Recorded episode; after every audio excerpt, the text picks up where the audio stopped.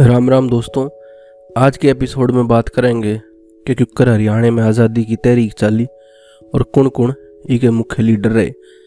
बात करेंगे जलियांवाला बाग की non cooperation movement civil disobedience quit India movement और आज़ाद हिंद फौज की भी।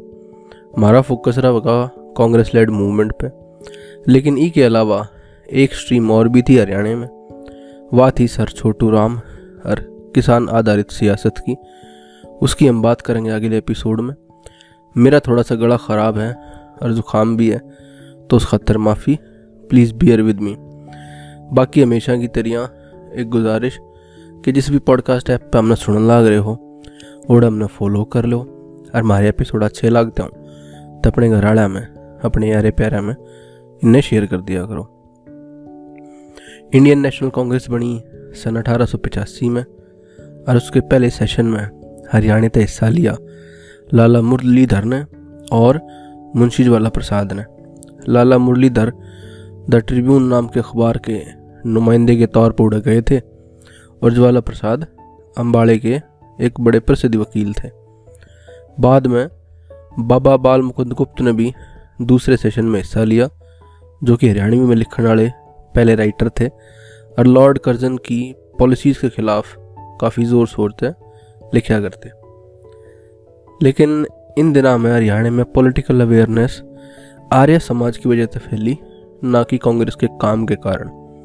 दूसरा, इस इलाके में एजुकेशन प्रेस और लिटरेचर की हालत काफ़ी ख़राब थी।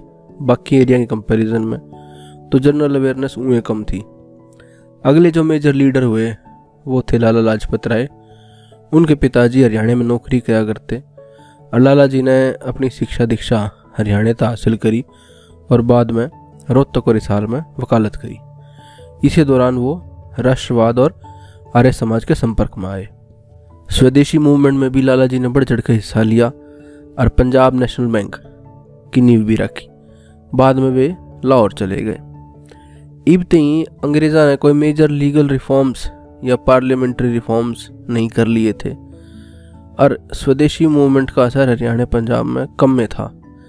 फिर आवे है सन 1909 का मोरले मिंटो एक्ट, जिस तरह इनडायरेक्ट इलेक्शंस लेजिस्लेटिव काउंसिल और एग्जीक्यूटिव काउंसिल्स में स्टार्ट हो गए थे। आड़े तो हरियाणा में शुरुआत हो है इलेक्ट्रल पॉलिटिक्स की और गेल्या के गेल्या अंग्रेज़ों के विरोध की। दो दड़े 1910 से लेकर 1920 के दशक में हमारे शामी आवास हैं पहला है पंडित निकीराम शर्मा और श्री राम शर्मा की कांग्रेस आड़ा और दूसरा दड़ा है सर छोटू राम की पेजेंट और जाट पॉलिटिक्स वाली यूनियनिस्ट पार्टी। पर उससे पहले हुआ है वर्ल्ड वॉर वन, जिसके दौरान हरियाणा के अलग अलग हिस्सों थे लोग बरतानवी फौज में भर्ती होकर जावा से यूरोप में लड़न खातर। इन दिनों में निकी राम शर्मा बाल गंगाधर तिलक कि होम रूल लीग का हिस्सा बने हैं और सारे देश में वर्ल्ड वॉर के खिलाफ कैंपेन भी करें कई बार वे गिरफ़्तार भी हुए हैं, पर फिर भी नॉन कॉपरेशन मूवमेंट में काफ़ी अग्रणी भूमिका निभाई और उनका मुख्य रोल था उस टाइम पर गांधी जी ने भिवानी में लाने का और उनकी सभा करवाने का। नेकी राम जी सन 1940 तक इसी तरह लड़ते रहे, अंग्रेज़ों के खिलाफ और क्विट इंडिया मूवमेंट के टाइम पे तो पैरालाइज भी हो गए जेल में। ना अपनी बेटी के ब्याह में जा पाए और जेल में रहते रहते उनकी वाइफ का भी देहांत हो गया। इतना सेक्रीफाइस शायद किसी और ने कराया हो हरियाणा में। दूसरी कन्या अप्रैल 1919 के जड़ियावाला बाग हत्याकांड के बाद गांधी जी पलवल तक पंजाब जान लग रहे हैं तो उन्हें गिरफ़्तार कर लिया जावा है। इस हत्याकांड का हरियाणा के शहर में भी बहुत असर देखा गया। अम्बाड़ा करनाल, रोहतक और सोनीपत के कई इलाके में हिंसा हुई। कैथड़ में तो रेलवे स्टेशन का भी आग लगा दी और अम्बाड़े में लोगों ने एक कैंटोनमेंट डिपो फूंक दिया। इस हत्याकांड के बाद लाला मुरलीधर ने अपनी राय साहब की जो उपाधि थी वह अंग्रेज़ों तक उल्टी दे दी। इसके बाद देश में नॉन कोऑपरेशन और खिलाफत मूवमेंट शुरू हो जाए है। इसी टाइम पे कांग्रेस जो स्ट्रेटजी अपनावा है, उसके कारण सर छोटू राम कांग्रेस छोड़ दे हैं, क्योंकि उनके हिसाब से कोई भी non cooperation movement non violent नहीं रह सकता था लंबे टाइम तक, और इसका नतीजा खून खराबा होगा और होया भी सा है। गांधी जी और अली बंधु हरियाणा में कैंपेन करना आए 1920 में। गांधी जी ने कही, तुम मुझे खद्दर दो, मैं तुम्हें स्वराज दूँगा। इसके बाद पंजाब में कुल 719 अरेस्ट हुई, जिनमें पाँच सौ हरियाणा के इलाके में गई लोग फॉरेन क्लोथ और दारू की दुकान बंद करवाने खातिर पीछे पड़ गए। वायलेंस तो होना ही था। दूसरी ओर कांग्रेस ने इस टाइम पे लोकल जाट लीडर्स भी जुड़ने लगे थे।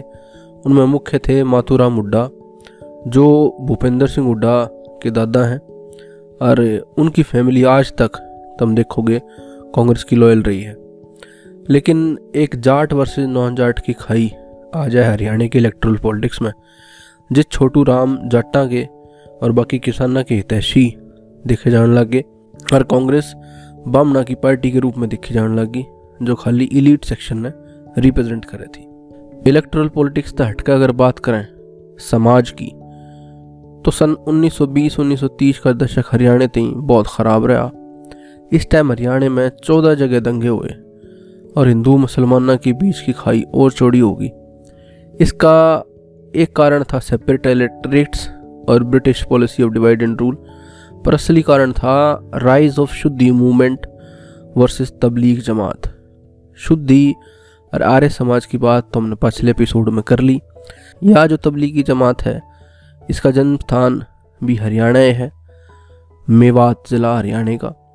ईब तई मेव जो होली दिवाली मनाया करते और शिव जी ने भी पूजा करते उनमें एक कट्टर इस्लामी तहरीक चालू होगी, शुद्धि मूवमेंट के डर के कारण। इस फसाद का खात्मा सन उन्नीस सौ सैंतालीस की मारकाट में जाकर हुआ है, जिसके बीज सन 1920 के दशक में बो दिए गए थे।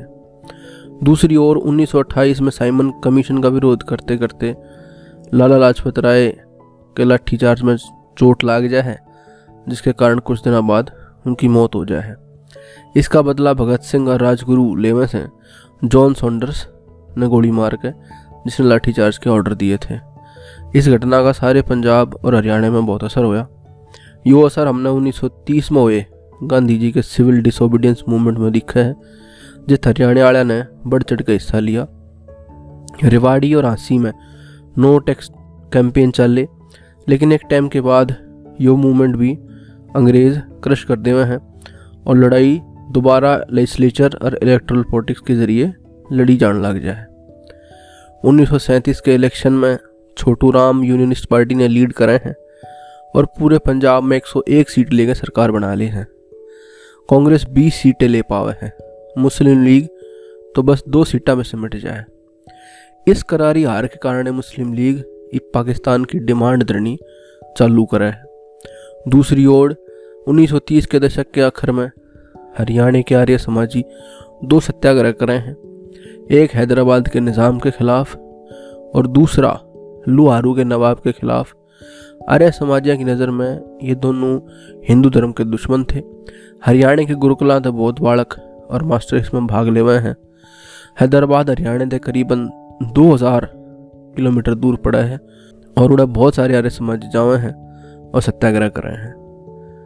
इसके तुरंत बाद सेकेंड वर्ल्ड वॉर शुरू हो जाए है और पॉलिटिकल एक्टिविटी पे बैन लग जाए। है इस युद्ध और अंग्रेज़ी राज के खिलाफ कांग्रेस अपना आखिरी अभियान शुरू करा है।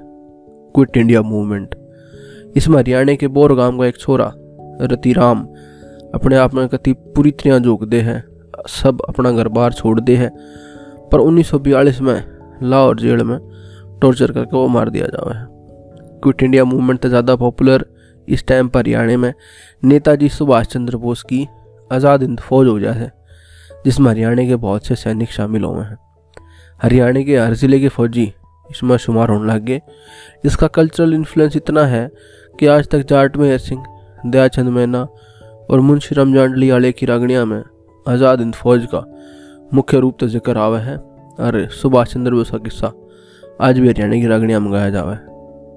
लेकिन सन 1945 में नेताजी बोस और सर छोटू राम दोनों स्वर्ग से दारजास हैं और राइज हुआ है मोहम्मद अली जिन्ना और जवाहरलाल नेहरू का, जो अल्टीमेटली हमने ले जा है पार्टीशन की ओढ़ और खून खराबे पे उसकी बात हम करेंगे अगले एपिसोड में। आज इतना ही था। निशानदेही आने दो इजाज़त। जयराम जी की।